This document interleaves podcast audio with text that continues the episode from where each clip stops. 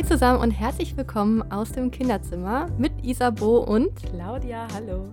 In diesem Podcast möchten wir euch gerne mehr über die Schwangerschaft erzählen und über die Zeit danach. Viel Spaß dabei.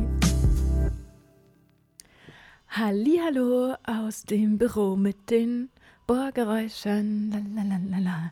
Das wird heute lustig. Ja, vor allen Dingen muss hier das Fenster so ein ganz kleines bisschen offen stehen, weil die Bauarbeiter hier irgendein Kabel durchgeführt haben. Ja, hallo erstmal. Äh, ich sitze hier leider alleine wieder. Hm. Ich meine, es war ja abzusehen, ich habe es ja auch schon erzählt, dass das äh, jetzt im Dezember so sein wird. Und ich finde es trotzdem immer noch unglaublich schade und freue mich so sehr auf den Januar, wenn wir wieder zu zweit sprechen können.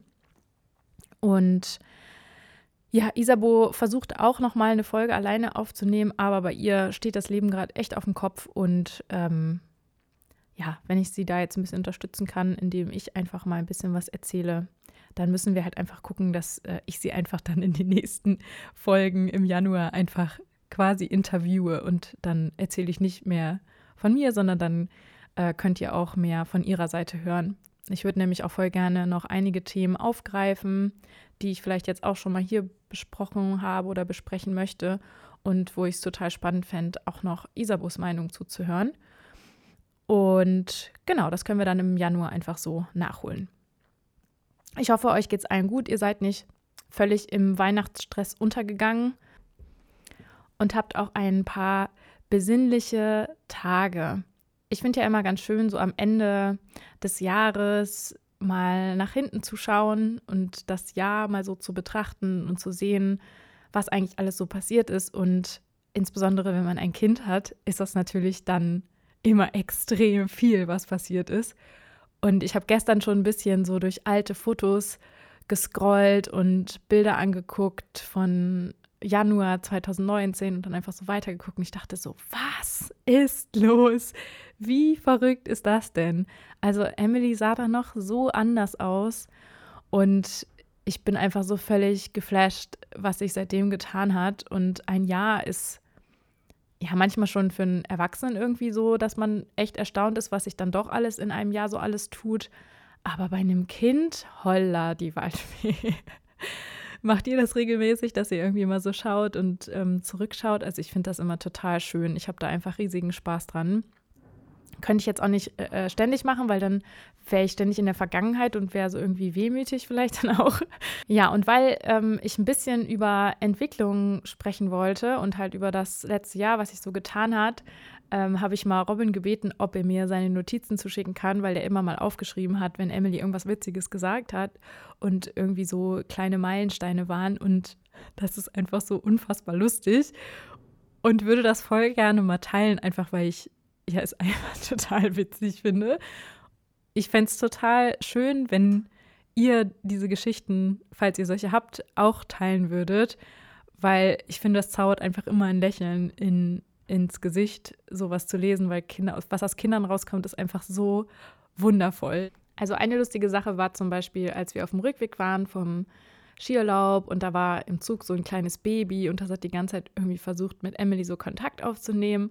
Und irgendwann hat sie so auf sie gezeigt und meinte so, de, de, de, de. Und Emily guckt sie ganz empört an und sagt, ich bin doch nicht de, de, ich bin doch die Emily. Es tut mir übrigens sehr leid hier wegen der Bohrgeräusche, da kann ich jetzt leider nichts gegen tun, sonst ähm, müsste ich wahrscheinlich hier zwei Stunden sitzen, bis da irgendwie mal ruhiger ist. Ich hoffe, es stört nicht allzu sehr. Ähm, auch wundervoll, Emily probelt in der Nase. Dann habe ich gesagt, suchst du was in deiner Nase? Und Emily, ja, ein Kuscheltier. Das ist übrigens auch super, als, als Emily zum ersten Mal so richtig, glaube ich, eine Aprikose angeguckt hat und sie mit der Aprikose zu mir hinkommt und sagt, Mama, warum ist das ein Popo? Und jetzt auch ein, ein echt schöner Moment, den ich echt, richtig süß fand, war, als wir im Skiurlaub waren, ähm, da hatte ich neue Ohrringe an und dann hat sie mir ganz tief in die Augen geguckt und gesagt, du siehst schön aus. Oh Gott, da ist mein Herz so geschmolzen. Hattet ihr sowas auch mal? Das finde ich immer so die allerschönsten Momente. Und so einen emotionalen Moment hatten wir auch, als Robin richtig krank war. Der hatte Fieber und ganz schlimm Husten. Ähm, und dann hat er irgendwann nochmal ganz doll gehustet und dann hat sich Emily so zu ihm gedreht und die Arme um ihn gelegt und sich so rangekuschelt. Und dann hat Robin sie so ein kleines bisschen weggeschoben und dann ist sie aber nochmal wiedergekommen und hat geflüstert, ich bin bei dir. Oh, das fand ich so ultra süß, oh mein Gott. Also übrigens auch eine schöne Geschichte, die passiert ist, als wir bei Isabeau waren. Ähm, Isabeau hat so eine Barbie, beziehungsweise die Kinder, so eine Barbie, wo man den Bauch so aufklappen kann und dann kommt da so ein Baby raus. Und dann hat Emily es so angeguckt und meinte, bin ich da auch rausgekommen? Und dann habe ich gesagt, nein, du bist da unten rausgekommen. Also eben nicht aus dem Bauch raus. Und dann hat Emily ganz empört gefragt, warum bin ich als Pup rausgekommen? Oh Gott. Und dann versuch mal da den Bogen zu schlagen. Oi, oi, oi, oi. Das war auch ein wunderschöner Moment. Emily musste sich die Zähne putzen. Und dann hat sie halt gefragt, warum muss ich denn die Zähne putzen? Und dann habe ich gesagt, weil sie sonst kaputt gehen. Dann hat sie sich auf die Zähne geklopft und gesagt, nee, die gehen nicht kaputt. Die sind doch aus Plastik. Ja, auch ein... Oh Mann, äh. Also... Ich war mal morgens, weil wir echt ein bisschen spät dran, da hatte ich noch nicht geduscht und habe ihr halt gesagt, so, ich bringe dich jetzt in die Kita. Und Emily guckt mich an und sagt, aber du stinkst doch. Oh Mann, Kinder sind einfach so, so, so wundervoll. Und noch ein letztes, das war auch super süß, sie morgens wach geworden hat, wirklich aus dem Nichts plötzlich gesagt, ich bin schon wieder einen ganzen Tag größer. Ja, ich finde das ganze Thema, was so im Kinderkopf vorgeht, diese ganze Entwicklung, auch wie sie plötzlich auf neue Sachen kommen, wie sie ganz neue Schlüsse plötzlich ziehen, so faszinierend zu beobachten und bin auch einfach total dankbar, gerade dass Emily so eine ist, die einfach auch wirklich gefühlt einfach alles ausspricht, was sie so denkt und einfach uns so daran teilhaben lässt. Das finde ich einfach so besonders wertvoll und ich, wir schreiben das eigentlich noch viel zu wenig auf. Ich weiß nicht, macht ihr das, macht ihr das, haltet ihr das fest? Ich habe auch dummerweise echt aufgehört, viel zu filmen. Dabei ist das auch das, was ich mir heute noch super gerne angucke. Und gerade im ersten Jahr habe ich so viel gefilmt und habe so ganz viele solche Entwicklungsmomente festhalten können, was ich jetzt im Nachhinein echt schön finde, mir das anzugucken und zu sehen, ah, wow, da war jetzt das, da war jetzt das. Also es gibt ja diese ganz typischen Momente, so das erste Mal umdrehen, das erste Mal, Köpfchen heben war ja auch schon ganz am Anfang, ähm, aber diese ganz vielen Dinge, die am Anfang ja noch so wahnsinnig krass schnell hintereinander passieren und man irgendwie gar nicht mitkommt. Und ich muss aber sagen, auch jetzt merke ich noch so oft, erstens gibt es immer noch, finde ich, solche quengeligen Phasen, wo ich das Gefühl habe, da passiert gerade irgendwas in Emilys Kopf, wenn die wieder so ein bisschen anhänglicher wird. Also ich weiß immer noch nicht, ob das, ob das immer noch solche Sprünge sind, wie es damals ich dachte, die sie gehabt hätte. Also sind jetzt ja nicht mehr solche Sprünge wie früher, die halt viel, viel größer waren. Aber ich habe das immer noch, dass ich auf einmal merke, okay, sie hat irgendwie hat sich ihr Wortschatz nochmal erweitert, sie entdeckt neue Dinge, sie kann andere Dinge ausdrücken, sie kann ganz andere Schlussfolgerungen ziehen. Und das ist ein bisschen schade, dass ich das jetzt gar nicht mehr so verfolgt habe. Generell muss ich sagen, haben wir total Glück, also jetzt auch bei der letzten U-Untersuchung, Emily fällt da nie irgendwie aus dem Raster, also bisher ist einfach alles so nach Plan, also die Entwicklung läuft einfach ganz normal, würde ich sagen, so sprachlich ist sie recht weit und das, da bin ich auch sehr dankbar für, weil ich da einfach, ja, froh bin eben, wie gesagt, dass ich so viel aus ihrem Kopf heraus hören darf. Wo das jetzt auch nicht ganz stimmt, also es lief nicht immer alles perfekt nach Plan oder wie es halt irgendwie so äh, sein sollte. Wo ich mir einmal Sorgen gemacht habe, war tatsächlich eigentlich relativ kurz nach der Geburt. Da war das ja mit dem Stillen alles so ein bisschen hä, hä, hä. Und es ist ja normal, dass die Kinder erstmal abnehmen nach der Geburt und das war auch erstmal alles in Ordnung und dann hat sie auch zugenommen und dann hat sie aber wieder abgenommen. Und das war natürlich nicht gut, also da war ja auch irgendwie, da, da mussten wir wirklich richtig Gas geben, ich musste ganz viel abpumpen, damit die Milch besser fließt und ja, das war ja immer mit dem Zufüttern so eine Geschichte, dass wir da ein bisschen was gegeben haben und so. Und da ging es mir wirklich nicht gut. Das war halt irgendwie so, Gott, irgendwas stimmt ihr nicht. Etwas ist halt nicht so, wie es eigentlich sein sollte. Und das war auch so, dass sie halt quasi von dieser Perzentillinie, also wo immer das, die, da wird ja immer von der Hebamme das Gewicht gemessen und die Größe. Und relativ am Anfang ist dann klar, auf welcher Linie sie eigentlich laufen sollte. Und sie ist dann kurz davon abgewichen und na, das wurde mir schon ein bisschen mulmig, weil ich dachte so, hä, okay, das ist irgendwie jetzt nicht so besonders gut, ne? Ähm, und dann wollte ich auch erstmal wissen, was das überhaupt heißt, also diese Perzentillinie, was das eigentlich genau ist, weil das ist irgendwie so eine Linie, man denkt sich, ja und, was sagt sie mir jetzt? Das hört sich so irgendwie nicht gut an, dass sie da jetzt nicht drauf ist, aber was steckt denn eigentlich hinter dieser Perzentillinie? Und diese Kurven stellen quasi die Norm für Gewicht und Größe eines bestimmten Geschlechts und Alters dar. Und dafür nimmt man den Standard der Normalbevölkerung in Bezug auf Gewicht und Größe. Und daran bemessen sich eben diese Kurven. Also die meisten Jungen sind so und so groß und so und so schwer in diesem bestimmten Alter. Und das ist natürlich nicht nur eine Linie, weil da schon bemessen wird, dass es ja auch Unterschiede gibt. Also da gibt es so Ober- und Untergrenzen, weil ja auch schon allein die Babys ganz unterschiedlich groß und schwer auf die Welt kommen. Und wenn ein Kind von Anfang an relativ klein und leicht ist zum Beispiel, dann wird man auch auf einer anderen Linie eingeordnet und einsortiert. Und diese Kurven dienen nämlich vor allem dazu, zu sehen, wenn es eben zu solchen Abweichungen kommt, um eben auch zu erkennen, ob Abweichungen auch gegebenenfalls aufgrund einer Störung entstehen. Das war jetzt bei Emily Gott sei Dank nicht der Fall. Das war ja auch klar, das ließ sich irgendwie auf das Stillen zurückführen. Das war jetzt auch erstmal nur auf das Gewicht bezogen und nicht auf das Wachstum. Da lief alles erstmal in Ordnung. Und sofort danach hat sie dann wieder zugenommen und dann war wieder alles normal und alles wieder im grünen Bereich sozusagen. Aber wenn das jetzt weiter stark abgewichen wäre, dann hätte es eben auch sein können, dass es eine Wachstumsstörung ist. Und weil ich das Thema sehr, sehr wichtig finde, weil mir persönlich das zum Beispiel gar nicht klar war, dass es sowas geben kann. Also ich habe mich damit irgendwie noch gar nicht richtig beschäftigt. Finde ich ganz gut, dass wir ähm, da im Zuge einer Kooperation drüber sprechen dürfen. Und zwar in Zusammenarbeit mit w w w punkt dem leben gewachsen punkt de. Das ist eine Website, die in Zusammenarbeit mit Hexal aufgebaut wurde. Und auf dieser Website klären sie eben genau darüber auf, also was Wachstumsstörungen eigentlich genau sind, woran man die erkennt und aber eben auch ein bisschen die Angst zu nehmen, weil einfach da gut sorgfältig recherchierte und zusammengetragene Informationen sind. Und das ist ja nochmal was anderes, als wenn man einfach so im Netz auf irgendwelchen Foren irgendwas liest. Das kann ja auch manchmal total verwirrend sein. Deswegen würde ich an dieser Stelle jetzt auch einmal sagen, wie man so eine Wachstumsstörung erkennen kann. Und wie bei so vielen Dingen, je früher, desto besser. Also das Wichtigste ist natürlich, ja, sollte eigentlich auch klar sein, dass man eben regelmäßig zum Kinderarzt zu den U-Untersuchungen geht. Dafür sind die ja auch da, da wird das ja alles verfolgt, dafür gibt es das gelbe Heft. Da wird jedes Mal Gewicht und Größe gemessen und eingetragen und dann kann man das auch vergleichen und kann auch sehen, ob man irgendwie von dieser Kurve abweicht.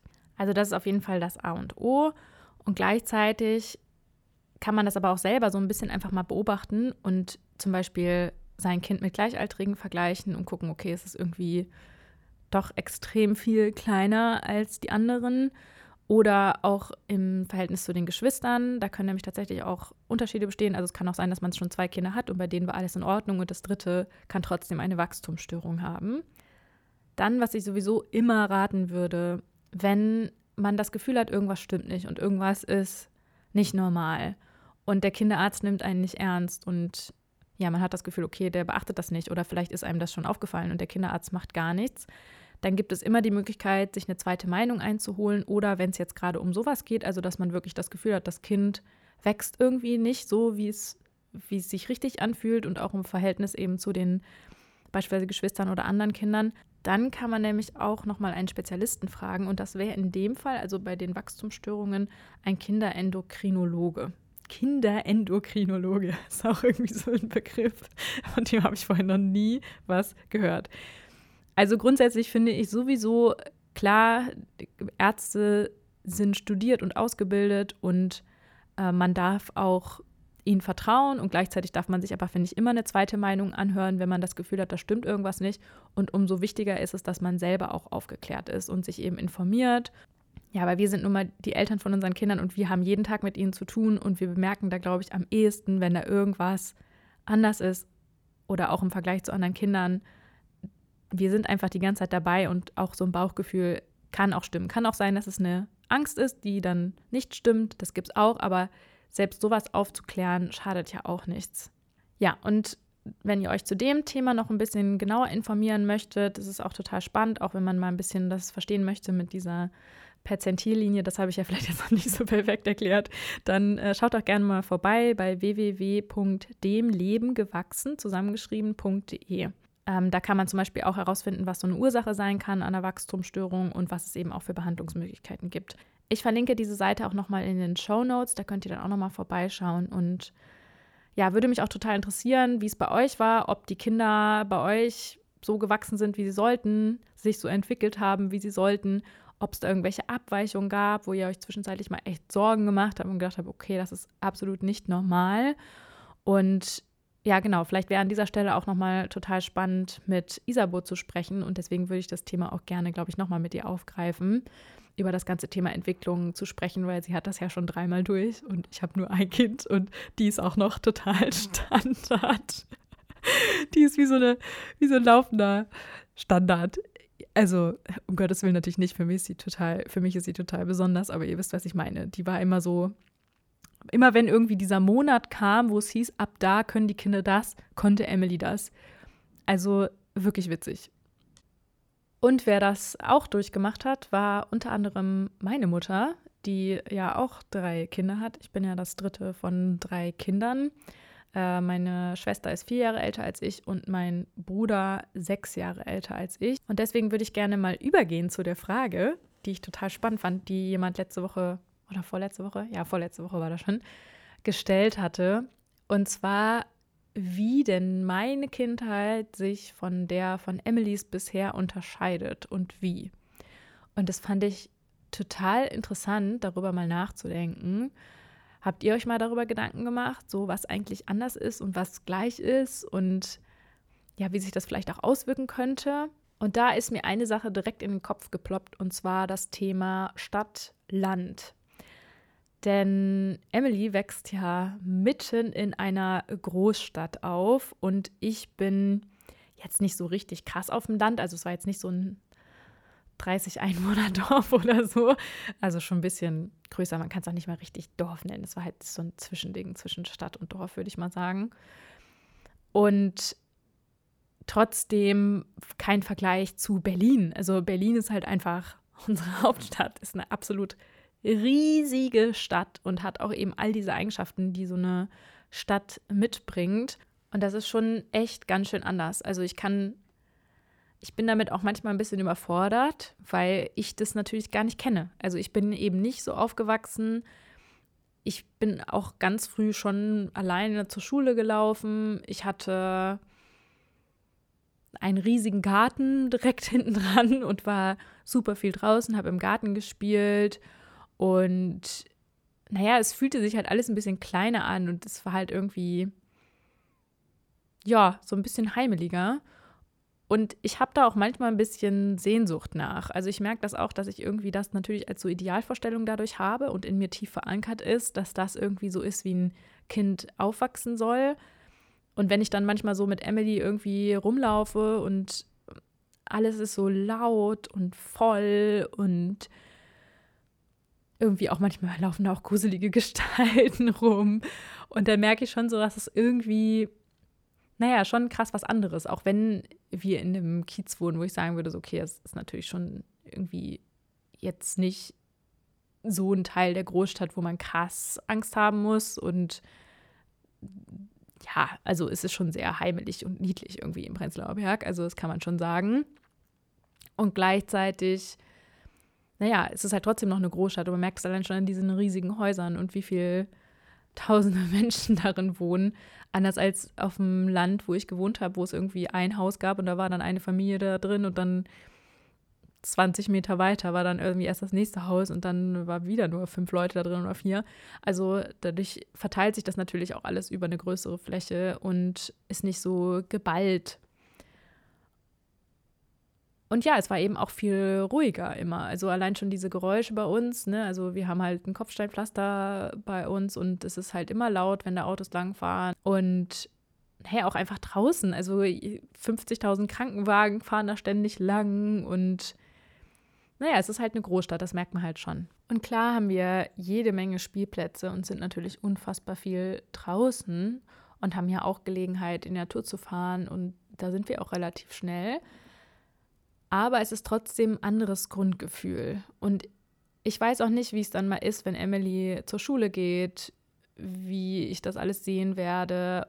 Und es ist mir halt einfach, ich merke halt einfach daran, dass ich hier, dass ich nicht in der Stadt aufgewachsen bin, dass es sich für mich halt immer seltsam anfühlt. Also ich habe einfach, für mich ist es nichts Gewohntes. Ich kenne das nicht. Ich glaube, wenn ich so aufgewachsen wäre, dann wäre das für mich halt einfach normal. Dann würde ich mir halt keine Sorgen machen. Dann wäre halt alles, ja, so wie es halt damals bei mir auch als Kind war. Und dadurch, dass ich es aber anders erlebt habe, ist natürlich immer so ein bisschen so ein, hm, also das Ungewohnte kann einem ja auch schon manchmal ein bisschen Angst machen. Und klar, wir, wir machen uns darüber Gedanken, wie lange wir so leben wollen. Aber ja, erstmal haben wir ja unser Leben irgendwie gerade so, wie es ist und alles ist so aufgebaut und dann wägt man natürlich ab, was sind hier gerade die Vorteile und was sind die Nachteile und ja, die Vorteile überwiegen halt einfach gerade und halt auch von der Gewichtung. Also natürlich kann man auch sagen, okay, es ist mir einfach wahnsinnig wichtig zum Beispiel, dass das Kind ganz viel in der Natur sein kann und ganz viel im Garten spielen kann und ganz viel draußen ist. Und ja, dann, wenn die Gewichtung halt so, so schwer wäre und ich das auch irgendwann merken würde, okay, das passt jetzt irgendwie nicht mehr, dann, ja, würde ich halt schon nochmal ins Gespräch gehen und irgendwie einen Weg suchen, okay, wie kann man das Thema irgendwie angehen und was kann man jetzt irgendwie machen. Es ist natürlich, finde ich, immer relativ schwierig, sich dann auf die Vorteile zu fokussieren. Das gilt ja für alles im Leben. Und nicht auf die Nachteile und die ganze Zeit nur zu denken, oh Gott, irgendwie, ja, würde ich es mir manchmal einfach ruhiger wünschen und würde mir echt, ich hätte so gern Garten. Wirklich so gerne. Wir haben ja nicht mal einen Balkon. Und ne, ich hätte auch gerne noch näher die Natur dran. Also wie gesagt, wir sind da relativ schnell. Aber naja, es ist halt trotzdem irgendwie so eine Strecke, die man jetzt auch nicht irgendwie täglich zurücklegt. Und ich sehe da natürlich bei meiner Schwester, wie da die Kinder aufwachsen, wo das Feld direkt hinten an den Garten angrenzt. Und das ist halt pure Idylle, das muss man schon echt sagen. Die bauen im Sommer das ganze Gemüse an, die Blumen und sehen auch, wie sowas alles entsteht und wächst. Und das sind ja auch ganz tolle und wichtige Erfahrungen, gerade als Kind. Und ja, da werde ich manchmal auch ein bisschen traurig, weil ich irgendwie denke so, oh, das wäre irgendwie voll schön, das für Emily zu haben. Und irgendwie will ich das auch.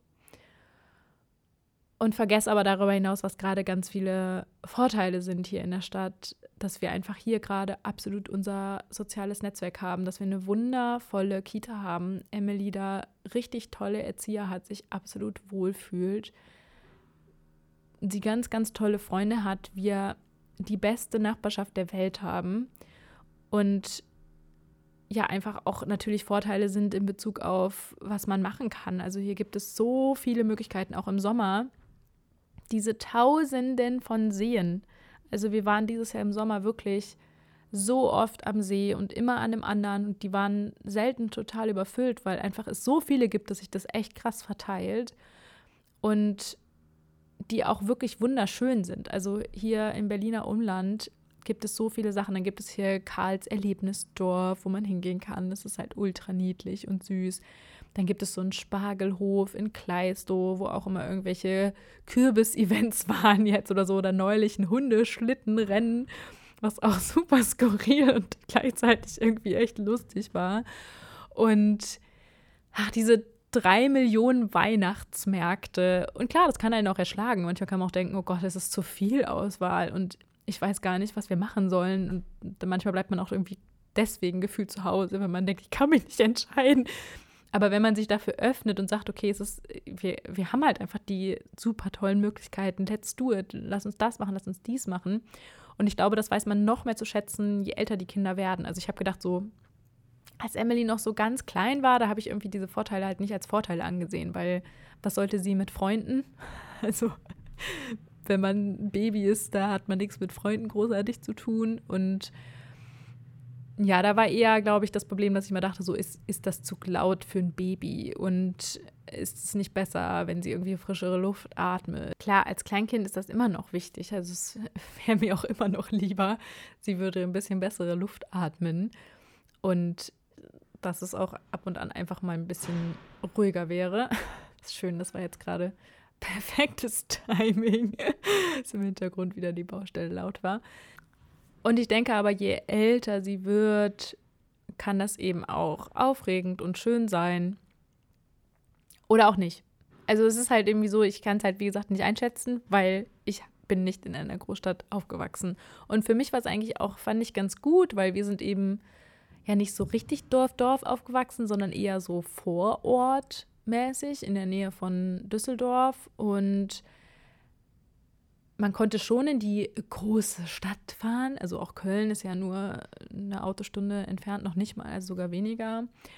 Und hatte immer Möglichkeiten, große Städte zu sehen. Und dadurch, dass das ja sowieso so ein Ballungsraum ist, kann man ja eigentlich überall relativ schnell hin. Also Neuss, Krefeld, also regelmäßig auch in Mühlheim gewesen, weil ich da noch eine Freundin hatte. Also es sind einfach viele Städte, die man relativ schnell erreichen kann und trotzdem kann man relativ ländlich wohnen. Das ist schon, hat schon so gewisse Vorteile und wenn nicht hier gerade alles rundherum so passen würde, was insge- also insbesondere das soziale Netzwerk und das Berufliche natürlich angeht, würde ich auch wahrscheinlich wieder zurückziehen wollen, weil ich einfach da, ja, finde, man hat halt da alles. Man hat halt die Möglichkeiten der großen Städte. Und gleichzeitig hat man aber die frische Luft und die Ruhe und irgendwie das Dörfliche, was einem hier halt manchmal fehlt. Ja, vielleicht mache ich dazu nochmal eine kleine Instagram-Umfrage, auch um dann vielleicht die jetzige Folge hier anzukündigen. Da könnt ihr ja vielleicht mal beantworten, äh, ob ihr lieber, ja, vielleicht auch, wo ihr jetzt wohnt und was ihr lieber wollen würdet. Das würde mich mal interessieren. Es kann ja sein, dass viele in der Stadt wohnen und gerade den Drang haben, viel aufs Land zu gehen. Oder es eben nicht so ist, das fände ich mal super spannend und äh, berichtet auch gerne mal, was eure Einschätzung dazu ist und wie ihr dazu steht. Ja, also das war jetzt quasi eine Antwort auf die Frage, wie sich die Kindheit unterscheidet. Ansonsten, klar, das Thema Geschwister, da hatte ich letztes Mal schon mal drüber gesprochen. Ich bin einfach mit zwei Geschwistern groß geworden. Ich glaube, dass da schon dadurch vieles automatisch anders ist. Also die Aufmerksamkeit ist natürlich geteilter. Man wird mehr auch mit von den Geschwistern erzogen. Ähm, man ist wirklich rund, rund, rund, rund, rund um die Uhr mit ja, vier Menschen umgeben sozusagen. Und das macht ja schon Unterschiede. Also ich weiß natürlich jetzt nicht, was das jetzt an meiner Persönlichkeit genau verändert hat, weil das lässt sich ja gar nicht so zurückverfolgen. Und gleichzeitig merke ich aber schon, dass ich zum Beispiel ähm, ja, mich sehr wohl fühle in, in Gruppen und gerne Menschen um mich habe. Und, aber es hätte ja auch sein können, dass das so oder so so ist. Weil bei Emily merke ich das auch und die ist ein Einzelkind. Also deswegen weiß ich nicht, ob das jetzt damit zusammenhängt oder ob das eine genetische Disposition ist oder whatever. Ja, und ein weiterer großer Unterschied ist, als ich ein Kind war, gab es kein Internet. Also das finde ich echt so absurd, wenn ich irgendwie darüber nachdenke, dass ja bei mir erst Internet angefangen hat, eine Rolle zu spielen, als ich gerade von der Schule runterging und es noch keine wirklichen Smartphones und so gab. Das fing dann gerade erst an, als ich gerade aufgehört habe mit der Schule. Ich bin ja schon ein bisschen, bisschen älter, also alt bin ich jetzt nicht, aber ich bin ja schon zweiunddreißig und es fing gerade so an mit dem Internet, als ich, ja, gegen Ende meiner Schulzeit halt. Und ja, dadurch hatten wir natürlich schon riesige Unterschiede. Auch jetzt schon, natürlich gab es kein Smartphone und Emily weiß schon jetzt manche Dinge. Die findet lustig, irgendwie Emojis zu verschicken. Die verschickt manchmal an Robin Sprachnachrichten und weiß schon, wie sie auf den Play-Button drückt und all sowas. Und das gab es natürlich bei mir nicht. Und das finde ich auch ein wahnsinnig spannendes Thema. Da würde ich auch sagen, das macht jetzt ein zu großes Fass auf und fände ich nochmal total spannend, auch nochmal mit Isabeau drüber zu sprechen. Das wäre vielleicht sogar auch interessant, das nochmal mit dem Gast zusammen zu machen oder einfach erstmal, dass wir unsere Erfahrungen so schildern, weil, naja, das ist halt einfach, was hat das für Auswirkungen? Ich meine, das ist ja, I don't know, das weiß ja keiner richtig. Das ist ja das Verrückte, weil es halt alles noch so neu ist und ja, das Thema Medienkonsum und der ganze Umgang damit ist, glaube ich, echt nochmal ein Thema für eine komplette Podcast-Folge. Aber ja, ich glaube, das ist schon etwas, was natürlich maßgeblich anders war und was ich auch denke, was auf jeden Fall dabei natürlich auch eine Rolle spielt, ist auch, dass meine Eltern gar nicht die Möglichkeit hatten, sich so easy peasy zu informieren und ja, jetzt nicht jede Frage, die ihnen in den Kopf geschossen ist, sofort googeln konnten. Also ich muss sagen, mich macht das manchmal ein bisschen wahnsinnig, dass ich eben, naja, ich habe halt die Möglichkeit, jede Frage, die mir in den Kopf poppt, und das passiert sehr viel am Tag, dass ich mir Fragen stelle, die dann auch sofort zu googeln. Und ja, manchmal denke ich mir, Mann, was soll ich denn mit all diesen Informationen? Das ist manchmal eher, naja, hemmt mich manchmal, weil es halt, weil ich so sehr dann auf dieser Verstandesebene bin, dass ich gar nicht mehr weiß, was meine Intuition mir gerade sagt und mein Bauchgefühl. Und da kann man sich ja auch schon, also ich würde mich nie zu hundert Prozent oft darauf verlassen, aber wenn man nur noch im Kopf ist, ist das sicherlich auch nicht gesund. Und das, finde ich, passiert mir relativ schnell, wenn ich halt ja zu viel Informationen aufsauge und zu viel Dinge google, dass ich dann naja, leicht vergesse, auch nochmal in mich reinzuhorchen, und da versuche ich mich auch mittlerweile echt zu, zu zwingen, so okay, aber was sagt mir mein Bauchgefühl und wie passt das irgendwie zusammen, und da nochmal in die Selbstreflexion zu gehen, was ich dann doch relativ wichtig finde, weil ja auch nicht alle Informationen, also es kommt ja auch noch dazu, wenn ich mir solche Informationen einhole, dann gibt es ja auch immer mehrere Seiten, und das kann manchmal sogar eher verwirren, wenn man irgendwie am Ende denkt so, ja wie denn jetzt, also allein das ganze Thema Erziehung, da kann man ja wirklich so gaga werden, und da sind so viele verschiedene Ansichten und Wertmodelle, die irgendwie aufeinander prallen, und ja, die finden sich natürlich in diesen tausenden Seiten im Internet und ja auch in Büchern. Also ich lese auch viel über ähm, also E-Books quasi, und naja, aber das kann sich ja auch riesig unterscheiden. Also der eine Autor hat diese Meinung und der andere die, und sind trotzdem beide irgendwie krass ausgebildete Pädagogen, und ich denke mir, ja und jetzt? Thank you for nothing. Ja, also da denke ich, dass manchmal unsere Eltern vielleicht entspannter sein konnten, was nicht auch unbedingt gut sein muss. Also es kann auch, also manchmal denke ich mir, vielleicht wäre es ganz gut, wenn sie bestimmte Informationen gehabt hätten, und bei manchen Dingen denke ich, vielleicht ist es auch ganz gut, dass sie sie nicht hatten, weil dadurch waren sie vielleicht manchmal entspannter, und ich glaube, Entspannung ist auch sehr wichtig für ein Kind. Und mit eines der wichtigen Sachen, dass man entspannt ist als Eltern, einfach damit die Kinder auch entspannt sein können. Und wenn man dann unentspannt ist, weil man sich viel zu viele Gedanken macht, wenn man viel zu viele Informationen irgendwie aufgenommen hat und dadurch eine Unsicherheit reinkommt, dann ist immer die Abwägung so, okay, ist es jetzt besser, dass ich jetzt diese ganzen Informationen habe und Dinge weiß, oder wäre es besser gewesen, wenn ich sie nicht gewusst hätte und dadurch entspannter wäre? Das, diese Frage stelle ich mir an vielen Punkten in meinem Leben. Das fand ich zum Beispiel auch total relevant für die Schwangerschaft, weil ich weiß noch, dass meine Mutter mir das irgendwie immer gesagt hat, so ach, ich habe das auch alles gegessen in der Schwangerschaft und ihr seid doch auch alle gesund. Und ich dann gesagt habe, so ja Mama, aber du wusstest es ja auch nicht anders. Stell dir mal vor, du hättest all diese Dinge gewusst. Hättest du es dann gemacht? Also ich meine, früher haben auch die Leute geraucht wie Schlote, weil sie nicht wussten, dass es krass, also krass giftig ist. Und auch die Auswirkungen von manchen anderen Dingen, die weiß man heute und damals wusste man sie nicht. Und dann war das aber wieder so ein Abwägen zwischen, okay, das waren für mich jetzt nicht so riesige Einschränkungen, irgendwie mal neun Monate lang keine, keinen rohen Fisch zu essen oder so, äh, als Beispiel jetzt. Das fand ich jetzt nicht so eine krasse Einschränkung, weil ich ja wusste, dass es zeitlich begrenzt ist. Aber das eine ist eben Wissenschaft, und das irgendwie so, da bin ich vielleicht auch ganz dankbar, dass irgendwie Sachen so klar sind, und ja, wenn sie halt nicht besonders einschränkend sind und einfach umzusetzen, dann ist es für mich ja auch kein Problem. Aber wenn es irgendwie jetzt um Sachen wie Erziehung geht oder so, wo es halt einfach so große, riesige, unterschiedliche Ansichten gibt und das ganze Thema Entwicklungspsychologie, das ist alles so groß, und da ist es manchmal so, dass ich denke, holla, die Waldfee, da sieht man ja den Wald vor lauter Bäumen nicht mehr.